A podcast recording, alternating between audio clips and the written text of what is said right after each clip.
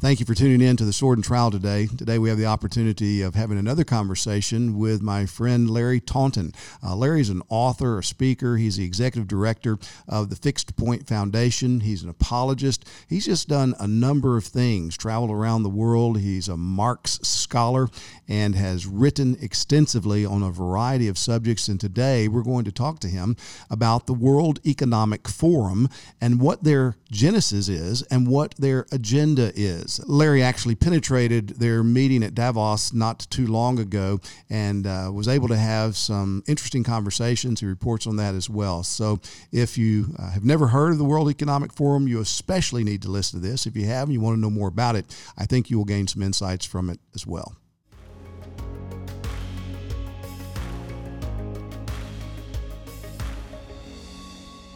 Welcome to the Sword and Trowel. The Sword and Trowel is a podcast of Founders Ministries, and Founders exists for the recovery of the gospel and the reformation of local churches. I'm Tom Ascol. And I'm Graham Gunden. We're delighted to have you join us on this episode of the Sword and Trowel, where we welcome once again Larry Taunton to join us for an important conversation. So, Larry, thank you for coming to us all the way from near Birmingham, Alabama. Great to be with you guys. It's been a while since we've had you on the Sword and Trowel, but uh, I've gotten to know you over the last, I don't know, three years, four years or so. Uh, somehow you came across my radar in the things that you were writing. And so I went to your website and began to read the posts that you were giving there, uh, writing, putting up there. And man, I was just. Uh, uh, very encouraged. Ordered some of your books, and I think I think maybe I reached out to you and said, "You don't know me from Adam's House Cat, but I would like to know you." And uh, God just blessed me with your friendship, and I'm grateful for all the things you're doing, and especially these last, I don't know, nine months to a year or so. Uh, you've just been like a machine putting out very, very helpful information for anybody who wants to understand what's going on in the world, and especially for Christians that want to think rightly about what's going on in the world. So, thanks for uh, all of the energy that you are exerting that's benefiting so many people. Well, those feelings are mutual, Tom. I am. Uh, I'm very appreciative of your work. I'm appreciative of the things that you're doing, of your courage. Um, you reached out to me. I actually remember exactly what it was that caught your eye. It was an article that I published that that went viral just prior to the um, 2020 presidential election, and it was a piece I did titled "Marx versus Spurgeon," mm. and uh, that had that had gotten um, your attention. And you're just a brother in arms, and you know I'm also encouraged by the fact that our relationship demonstrates the degree to which the gospel is effective. I mean you're a Texas A&M fan, and um, the fact that I, as an Alabama fan, um, am able to find the grace within me to extend grace to you and have fellowship with you, there there absolutely must be a God. That, that, that's true. there there has to be a God for an Alabama fan to find grace. So I, you know we'll just leave it at that. yeah, I was uh, telling Larry earlier that you know this week they play the University of Texas, and so uh, this week I'll be an Alabama fan. So that's how deeply my this week and this week only. Th- that's I'm right. Gonna, I'm going to have that edited right there, uh, but I'm going to cut out this week. I'm just going to put I'm an Alabama fan. just put it on Twitter and you know endless Lou. Oh well, Larry, you uh, you've done a lot. I mean, you're an author, you're an apologist, you've traveled around the world, uh, thinking Christianly about different things that take place. Uh, you had a friendship with Christopher Hitchens that led to a book that you wrote about that, and um, uh, just even your experience of reading. I think it was the Gospel of John with him on a road trip, and uh, you've engaged uh, Muslim imams and talking to them about the Christian faith and the Muslim faith. Uh, God's used you in a wonderful way in so many areas. But one of the things recently, and I'd say the last three or four months, you're writing about the World Economic Forum. I think it's opened a lot of eyes to people who weren't even thinking about it, maybe never heard of it before the last year or two. And yet you decided to go on a pilgrimage uh, to actually sit in there at Davos, or Davos, the uh, place where the uh, meeting was taking, uh, being held. And then you recorded some of that in little uh, episodes that you released uh, along the way on social media, and you did a podcast on it. So tell us. You've got a whole podcast on what is the economic World Economic Forum, but give us like the thirty thousand foot view of the WEF and why not just Christians, but anybody who wants to live free in the world should be concerned. Yes, Tom. Um, I I did. I started doing a deep dive on the World Economic Forum a couple of years ago. Uh, Daily Wire had asked me to do a series on the World Economic Forum, and uh, so I wrote a four-part series for them. Um, don't tell them this, but you can find it on my website at larryalextaunton.com. Uh, on their website, it is behind a paywall. But you will, you will find it for free on my website. You also find uh, my podcast, um, "Ideas Have Consequences," mm-hmm. which we have just just launched, and you'll find that on uh, YouTube, in which I discuss this as well. Listen, the World Economic Forum is extremely dangerous, and it's uh, to give a little bit of my pilgrimage, Tom. Let's let's back up about 15 years. We decided at Fixed Point Foundation, the nonprofit, um, the ministry which I direct, about 15 years ago, um, 16 actually to to be exact, that we were seeing a state of uh, atheistic bestsellers that were hitting the shelves in the wake of 9-11 you know you had fiction books like dan brown's da vinci code which was an assault you know on the, the catholic church and um, christianity uh, more more broadly and then you had um, dan brown's uh, excuse me you had um, let's see daniel dennett i've debated him daniel dennett's breaking the spell sam harris's letter to a christian nation christopher hitchens uh, how religion poisons everything. God is not great. How religion poisons everything. Uh, Richard Dawkins, uh, The God Delusion. These were all bestsellers, and they were really entering into the consciousness of young people. And so we said, let's take these guys on.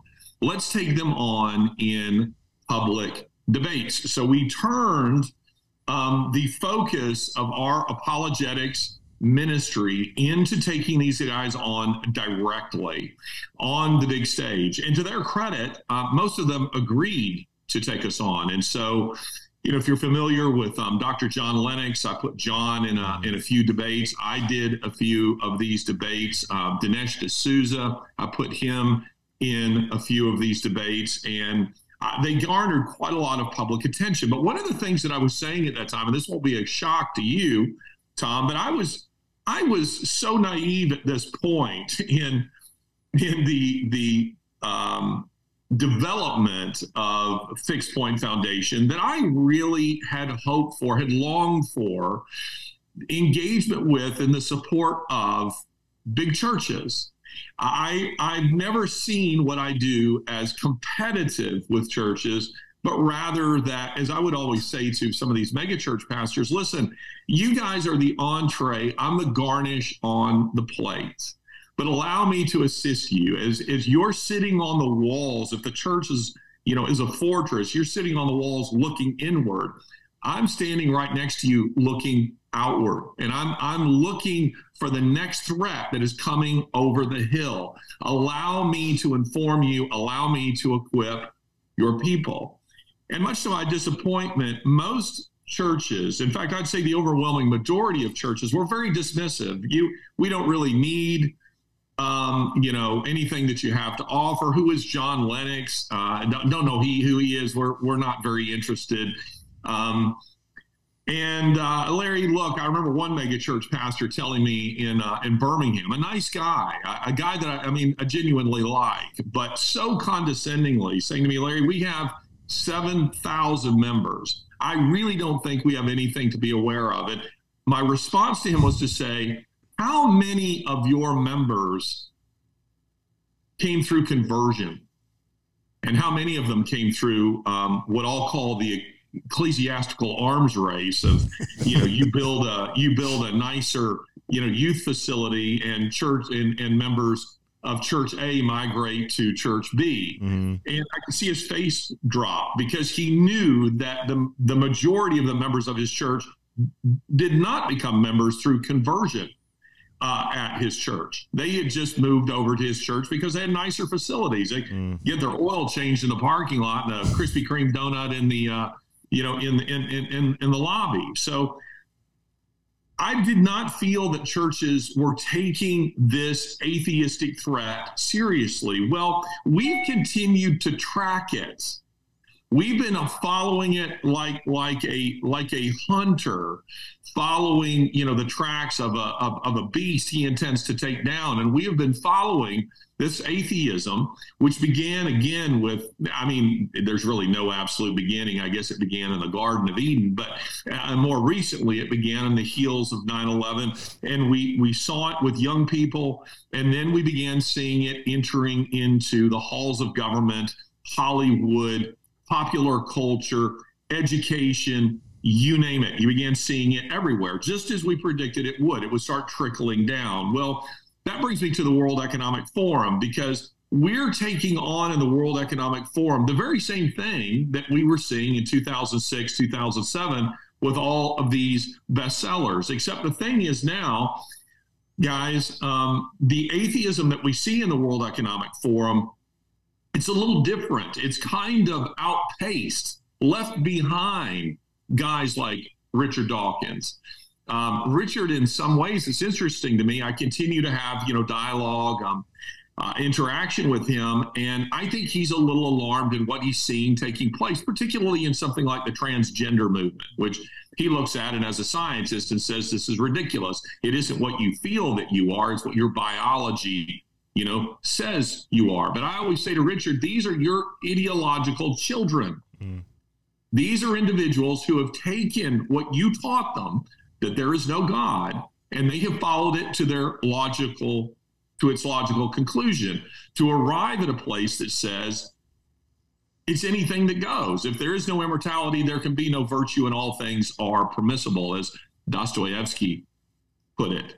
So, with the World Economic Forum, we're no longer having the debate over God's existence. Rather, we're dealing with globalists who just simply assume there is no God. They've moved, they've moved the debate on a few notches, and they've arrived at a place where you would expect them to arrive, and that is that human beings have no intrinsic value. They're not they're not made in the image of a creator. They're not endowed with uh, certain unalienable rights, among these being life, liberty, and the, they, they don't buy into any of that. They have contempt for humanity. They have contempt for democracy, for the will of the people.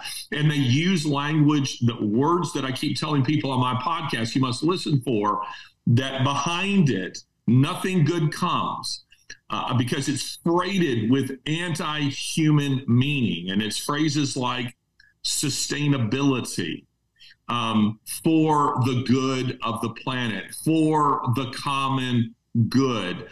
Um, nothing good comes after that. And that's because they are fundamentally anti human. So when I was there in Davos this year, I just pretended, and they say WEF, by the way, which kind of cracks me up. They don't say WEF or World Economic Forum. They say WEF. They say WEF, and they're referred to as WEFers. So I was just pretending to be a WEFer. And the result was that it's, you know, it's like me showing up to a meeting of, of David French and Russell Moore and Beth Moore and just pretending to be one of the gang. Did you see them there? and, yeah, yeah, you know, quite honestly, it wouldn't surprise me to see them wearing the swag, you oh, know, man. of the uh, the World Economic Forum. But the point being, people would speak very openly mm. to you about their goals, about their objectives and they're of the very dangerous type, guys, because they're individuals who are completely possessed. And I use that word quite deliberately. They are possessed, uh, excuse me, of the idea that they are saving humanity, excuse me, that they're saving the, planet. I've had a little bit of a cough since I came back from Europe, um, that they're saving the planet. And because they see themselves on, to use John Kerry's words, um, an extraterrestrial mission, not a divine mission, but an mm. extraterrestrial mission. These are people who see themselves as better than you, as exempt from all the rules that they would impose on the rest of them. And they talk quite openly of reducing the global population from 8 billion to less than 2 billion. Hmm. Wow. My goodness. So this uh, what what's the genesis of WEF? I mean, how did this thing even come into being? Well, you know, it's too bad I don't have here sitting on on um, is where I do my podcast from, and I actually just moved it. But um, it comes from the, the the ideological heritage of this organization was founded by Klaus Schwab. You know, the octogenarian German engineer who looks like Donald Pleasence's, you know, version of of uh, Ernst Stavro Blofeld. I mean, I mean, he you can picture him petting a, a cat, you know, and saying, "You will own nothing. You will be happy." Um, this is this is the guy who is the founder, 1971, founder and sole chairman of the World Economic Forum. But quite honestly, I think that his influence is exaggerated um, by critics of the World Economic Forum. I think he's a convenient front man. I think he's more P.T. Barnum than than um, puppeteer. Now, I do believe that there are real puppeteers at the World Economic Forum, but I think they're they're contented to let Klaus Schwab be the guy who is out front. But uh, where a lot of this came from, um, guys, is during you know, historically, when you look at what was happening at the time the World Economic Forum was founded, there was about a 10 year period of hysteria over overpopulation. Mm. And a lot of that began with a book that was published in 1968. I mean, this happens throughout Western history from time to time, beginning with the publication of On, uh, on Population, um, which was published by Thomas Malthus in like, I don't know, 1796 or something. But it, it resurfaced in the 1960s with a book called The Population Bomb um, in 1968 by Paul Ehrlich. Now that that he's still alive and he's still out there preaching his same um, evil gospel, but um, his book has been discredited again and again. He had predicted, predicted in 68 that, that basically within the next decade, we would see a population collapse. We would see populations um, billions of people dying from starvation, and so you know because the Earth was exceeding its carrying capacity. This was the this was the argument, and a uh, a think tank was founded at roughly the same time. Um, called the Club of Rome. You maybe have heard of the Club of Rome. Now, the Club of Rome is kind of a European version of, let's say, Brookings or Cato, and it's all of these influential academics and businessmen and governmental leaders. And um, you know, you look at their mission statement; they appear to have a you know a, a, a, positive mission statement. Their their idea was that global leaders are too focused on their own political survival and elections and getting reelected and the tyranny of the urgent that they weren't seeing the broader um, global problems. So the Club of Rome said, "We will address these issues and sort of advise governments." And they said, we, we urge the founding of a world forum. That's what they called it. Well, in 1971, the World Forum was founded by Klaus Schwab, and uh, he changed the name eventually to the World Economic Forum.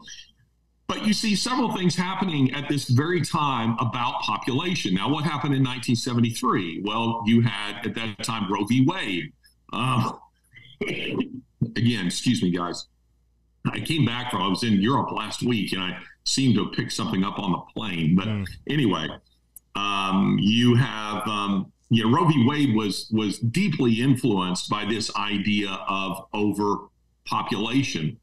And then you had National Security Member, Memo 200, which is now public information on the United States government website.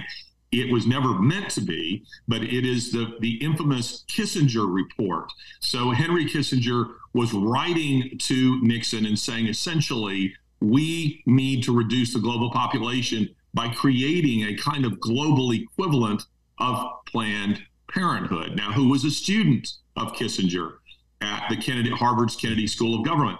Klaus Schwab. So you begin to see the connections here. But the point being, the, the people of this era, the founders of the World Economic Forum, those who had influence on its development, like Paul Ehrlich, like Dennis Meadows of MIT, like Henry Kissinger, like Klaus Schwab, they're all obsessed with population, with global population. We have to reduce it. And so while the World Economic Forum has on its window front all of it. And, and, if you go, as you know, as I say, as as I did uh, to Davos um, this past year, and I plan to go again and be a fly in their ointment again this next year if I can put the funds together to do it. It's the they, they, they jack up the hotels uh, where you know a, a, night is maybe three thousand dollars. I'm not kidding. So that mm. it makes it difficult for people like me to go because they buy up these these other rooms and jack up the prices to try to keep people who are not globalists, you know, from coming. But nonetheless, I think it's very important, and so I intend to try to um, to go again this year because there are things you learn by being there that you just simply cannot learn by watching what is going on on TV. But these are individuals who are absolutely possessed of their own self-importance and their mission is um, is is one that they must fulfill over and against the will of the people. And so when you're seeing, as I'm sure you are, Western leaders who all of a sudden, in just you know the last few years, seem to have contempt for their constituencies and don't care what their constituencies think, you know, where they're making decisions where where the polls say, let's say the people of New York want one thing, but the the governor or the mayor of the city of New York are doing something that's moving exactly in the opposite direction, where you're seeing Biden doing things that are obviously deeply unpopular, sending billions to Ukraine while people in Maui get $700.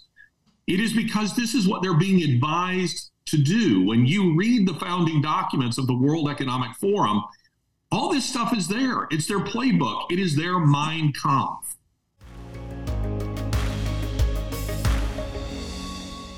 Hey, this is Daryl Harrison, co host of the Just Thinking podcast, and just wanted to let you know that the second in our trilogy of books with Founders Press is fast approaching being available to you. It's called Just Thinking About Ethnicity. Just Thinking About Ethnicities. Pre orders are available right now at press.founders.org. That's press.founders.org. You can go there right now and pre order Just Thinking About Ethnicity. The book will ship in January 2024. Just thinking about ethnicity, go to press.founders.org to pre order today.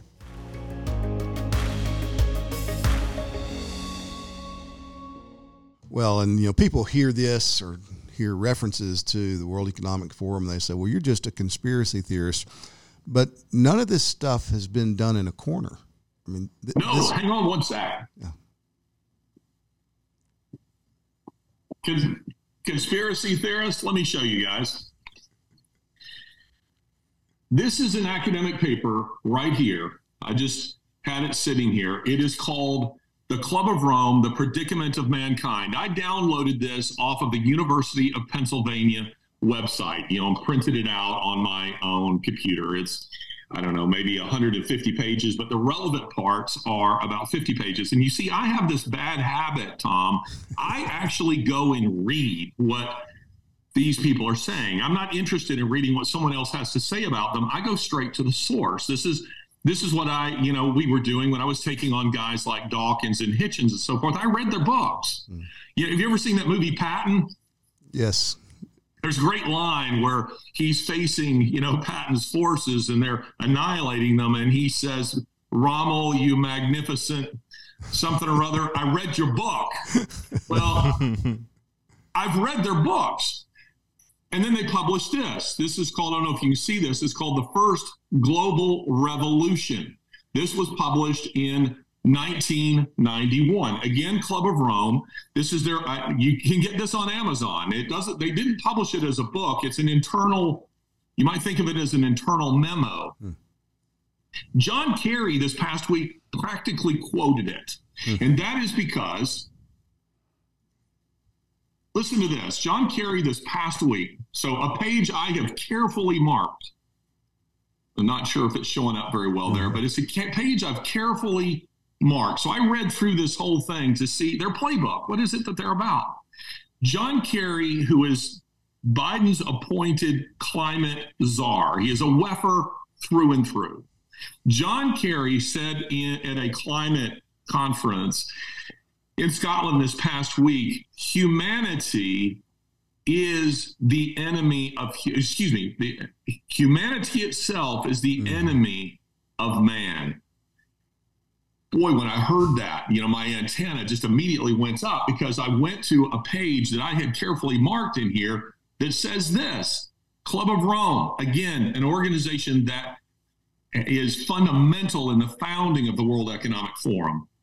Listen to this in searching for a new enemy to unite us, we came up with the idea that pollution, the threat of global warming, water shortages, famine, and the like would fit the bill. In their totality and in their interactions, these phenomena do constitute a common threat which demands the solidarity of all peoples. But in designating them as the enemy, we fall into the trap about which we have already warned, namely mistaking symptoms for causes. All these dangers are caused by human intervention, and it is only through changed attitudes and behavior that they can be overcome because the real enemy is humanity itself. so as soon as I heard John Kerry say that, I thought, John Kerry's read this. Yeah. I promise you, he has read this. And this is the way these people think. So when I hear people telling me, you know, Larry, this is, you know, this is conspiracy theory. Conspiracy theories are by definition secret. I, I, tend to agree with Benjamin Franklin, who said three can keep a secret if two are dead. the, these are individuals who cannot resist revealing who they really are. They cannot. And so this past week, this, this, the episode on of Ideas Have Consequences, our podcast that we dropped on Twitter or X, whatever you want to call it yesterday and on YouTube. This is what we're talking about here because this is all being done in the light of day. They are that arrogant. They are that arrogant in the same way that had anyone bothered to read Mein Kampf, it's all there. What Hitler planned to do was all right there. And this is their this is their Mein Kampf. I must tell you, it's not titillating reading. it isn't it isn't really exciting stuff. But if you want to know who the, they are, that's what you got to read. And you have to be careful because there's a lot of nonsense that's being put out on social media, on Twitter, on X that says Klaus Schwab said this or Yuval Noah Harari said that. Often things they didn't say, like useless eaters. I keep seeing that a lot. Mm. Um, and and what happens is they mobilize. You know, Bill Bill Gates is another weffer. They mobilize their fact checkers who use that as convenient headshots. Mm-hmm. Mm-hmm. So to, to, put that in in some context, think of it like this: um, trying to discredit Hitler, say in the 1930s. Um, somebody quotes Hitler as saying, "We want to eat all the Jews." And so Joseph Goebbels comes along with a fact check that says, Did Hitler say, I want to eat the Jews? No, he didn't say that. Now, the implication of that, of course, would be that somehow he's innocent of any kind of anti Semitism. Hmm. But the reality is, he wants to annihilate all the Jews. And so you keep finding all these little fact checks, and we're you know, we're tracking all these down and demonstrating who's funding them. Mm. Bill Gates is he is funding through nonprofits uh, members of media and people who are doing these fact checks. And it always is designed to make them look good. Did Bill Gates say that he wants to reduce the global population by half? Well, no, he didn't say that, but he wants to reduce the global population by more than half. So this this is what guys like you and I have to do, Tom. I feel very passionate about this, equipping the people on our side to understand this. And I'm prepared to debate anybody on it because I'm here to tell you that this is their literature. Mm. And I'm not going and, and looking for the salacious stuff. I'm I'm using what they're saying, what is coming out of their mouths. And uh, and, and if you go to the World Economic Forum, you know maybe maybe you go with me this next time. and uh, we just pretend to be a couple of, you know, globalists, a couple of weffers. And you have people walking around wearing silly hats that say things like global citizen and stuff like that. You and I can wear them. That'd be kind of fun. and then we just go sit as you and I might do if we're sharing the gospel. I just go sit in a coffee shop. There are very few coffee shops in Davos, and Davos isn't really suited for a conference of this kind because there are far too many people. It's like having the Southern Baptist Convention in Opelika, Alabama. You know, it's just you know you just can't pull it all. And so the result is that that hundreds of people pour into a coffee shop and maybe has three tables. Mm. So I would get there early and not move. And inevitably, someone would say, um, "Excuse me, you know, can I sit in one of the chairs at your table. And i'd say well why yes. I mean it was it was almost like i was opening the door to mormons and saying why yes i would love to talk with you.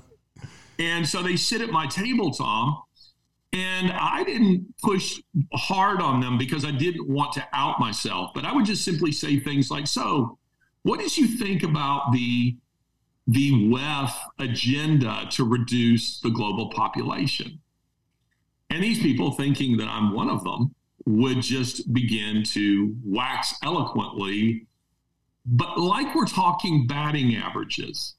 So it, it, words were never used like kill or annihilate or mass execute. It was always spoken of like we're talking about moving product, hmm. you know, commodities. So people would say things like, um, "Yes, um, the the pop uh, the global population is not sustainable. We must get to sustainable levels. And you want to interrupt and say, you do realize what you're really talking about is killing billions of people.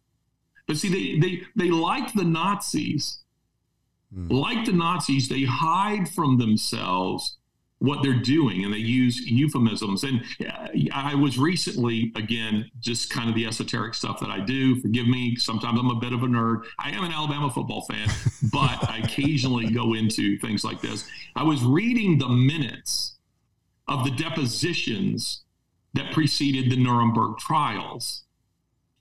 And it's Tom, fascinating. You come across something where the British and the American interrogators stopped one of the prisoners they're talking to and said, you know, you keep using this phrase final solution. Mm. What does that mean? So, you know, we just accept that everybody always knew what it meant. Mm-hmm.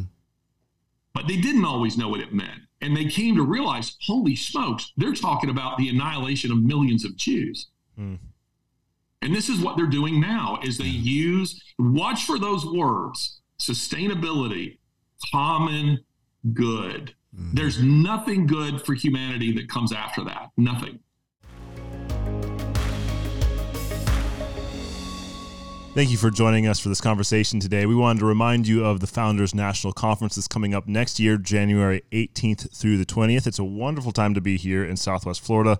We don't get hurricanes that time of year, and it's cold throughout the rest of the country. Our theme for the conference this year is Remember Jesus Christ. So the entire conference will be on the doctrine of Christ, and Dr. Joel Beeke, Tom Ascol, Paul Washer, Conrad Mbewe, Travis Allen, Phil Johnson will be our speakers for that conference, and we'll also have a special guest, Allie Beth Stuckey, who will be there to do a live podcast with us as well as a breakout session for the women. So we'd love for you to join us here in Southwest Florida in January for our conference. You can go online and register at founders.org.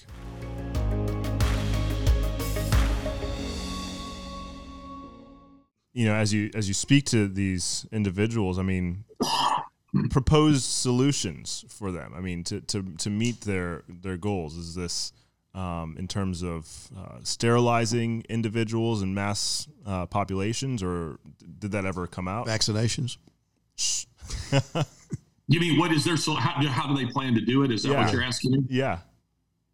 Um, you know, they are. You know, I think that their goal is first of all, you can find a 60 minutes interview with um, Melinda Gates. You know, Bill Gates's ex-wife where she is in Africa and she's talking about, and again, just very excitedly, like she's, you know, she's just won the lottery or, you know, um, she has, you know, really done something really good. These people have a warped moral compass.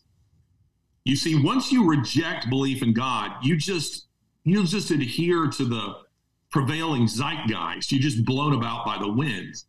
And so here she is talking with this African mother who has, I don't remember, six children or something.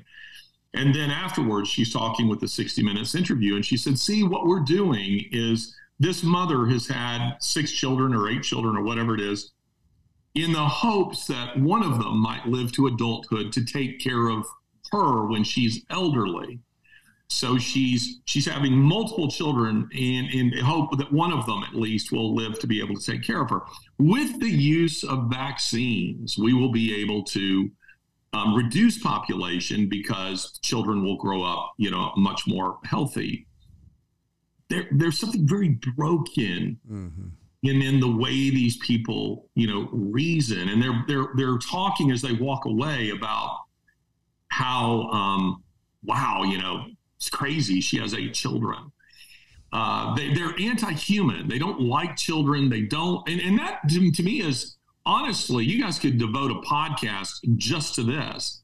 The war on children in the West is real, and it is all pervasive, and it is it is being led by governments. We're seeing war on children from the highest levels, from the transgender movement to the lopping off of of male genitalia. Uh, this this is honestly this is it, people are using the words like fascist and Nazi.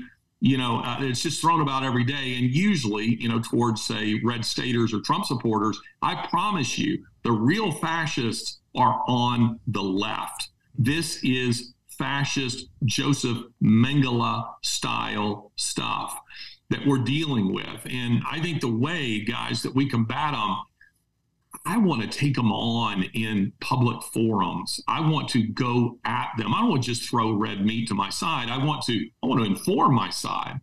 But it's interesting. A friend of mine who is a producer at NPR, he uh, reached out to me about a year ago. A good guy, guy that I've known for many years, and he said, "Hey, you know, um, all things considered, would like to begin having a conservative voice on the show." Um, would you consider that? And I said, I'll just say his name's Phil. I said, Phil, with relish, I would love to be your guy. But if you think that NPR is going to choose me, there's zero chance of that. They're going to want a David French type, somebody who, you know, is a a a uh, a wolf in sheep's clothing, somebody who pretends to be a conservative, but who in fact is not, and someone they can leverage against real conservatives. They'll they'll recognize right away that I am a real conservative and that I can't wait to go at it with them. That isn't going to be what they want. And so finding those venues and those opportunities to go after these people is very, very difficult. But I am convinced that from our pulpits, as much as possible, we have to be waking people up mm. to what this is and help them to see the relevance of Scripture, which addresses this with the broader culture. We are not preparing apologists.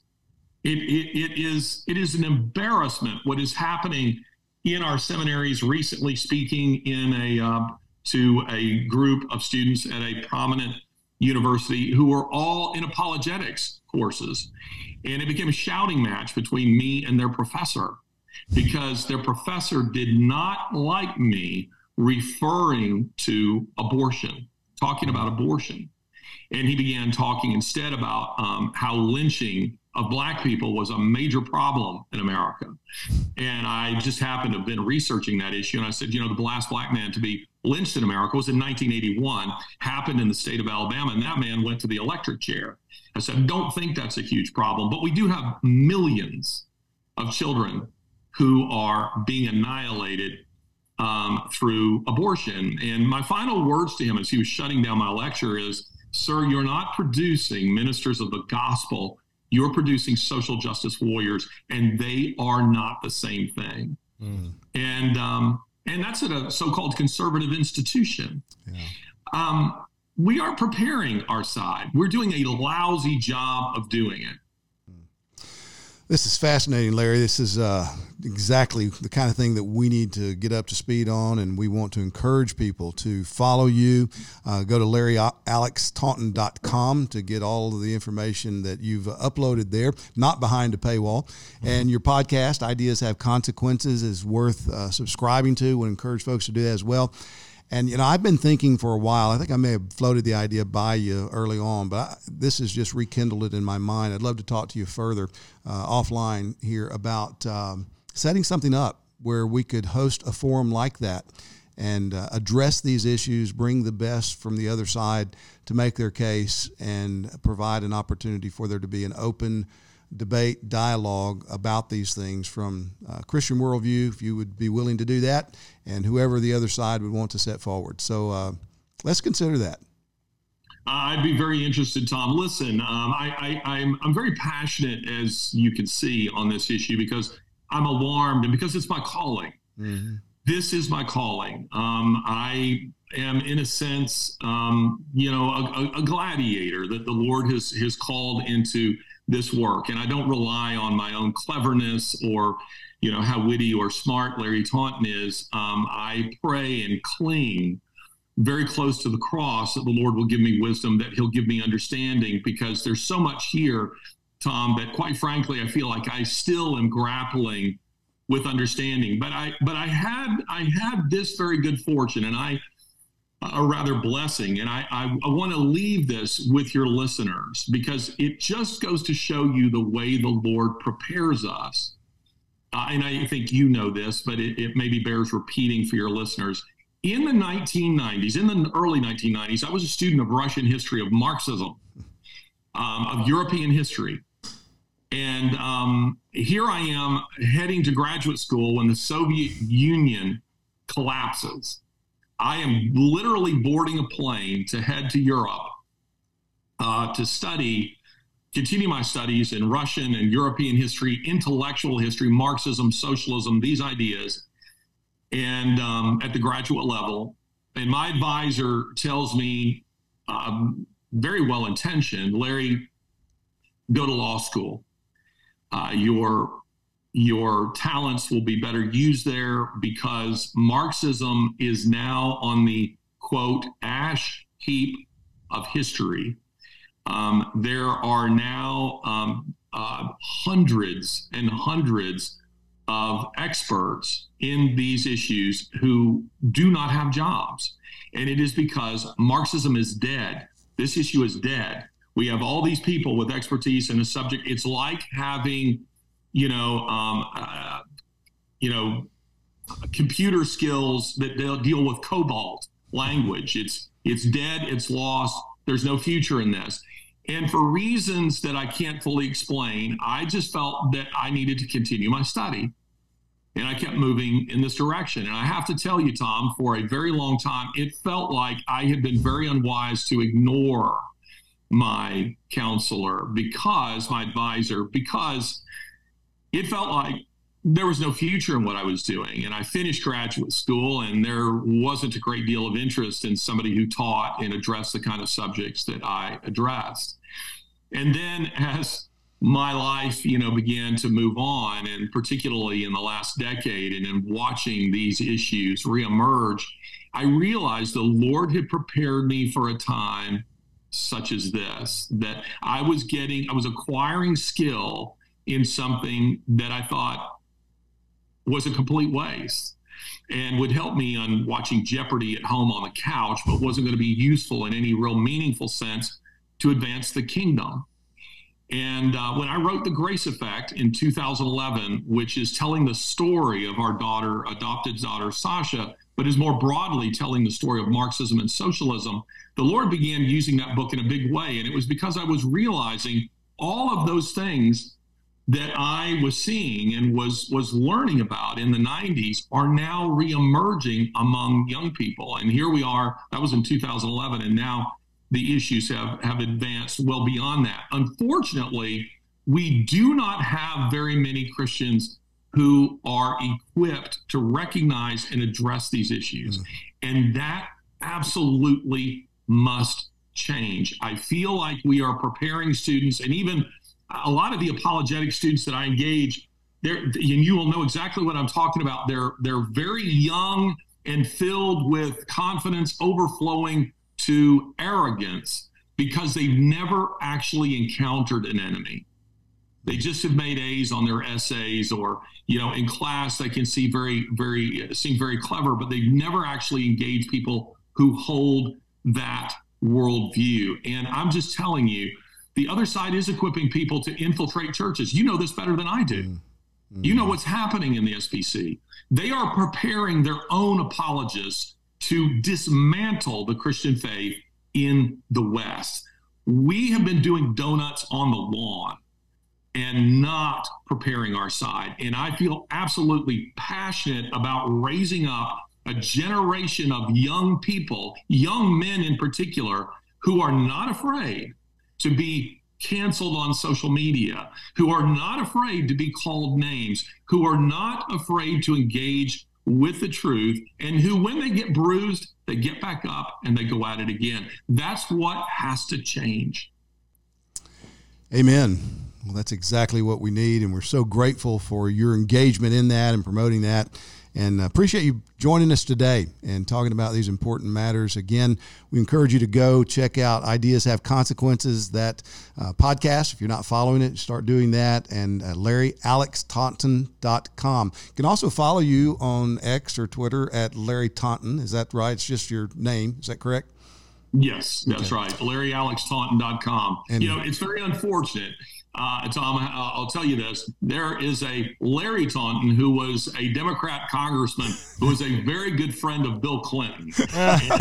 never want to be confused with that Larry Taunton. All right. We will make sure that we link to all of these things so it's that you very important middle name. that's right. Don't miss that. Don't miss that.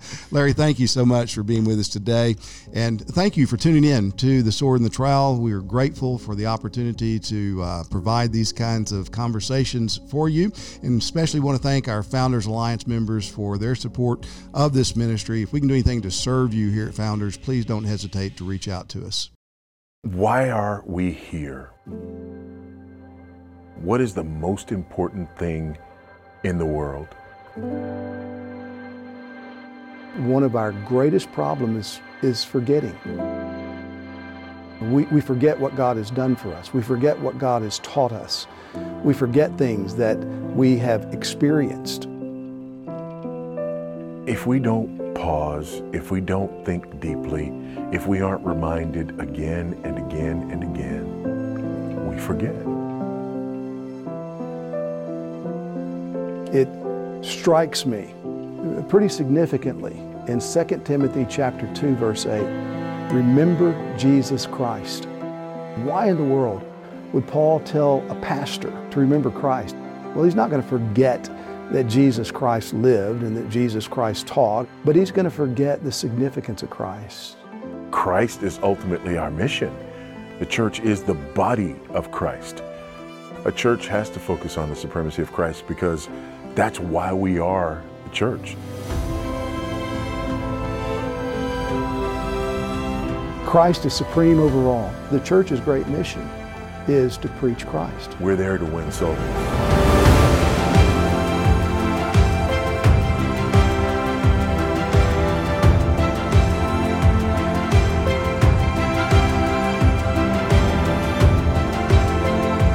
We're there to advance Christ's kingdom. The problem with the world is not that they don't agree with me. The problem is that they don't bow the knee to Christ. So that's why we're going to gather to specifically, explicitly focus on the supremacy of Christ, to do our best to remind each other of the centrality of Christ, the beauty of Christ, the glory of Christ. So join us in Fort Myers, Florida, January 18th through 20th, 2024, as we focus on Jesus Christ. I hope to see you there.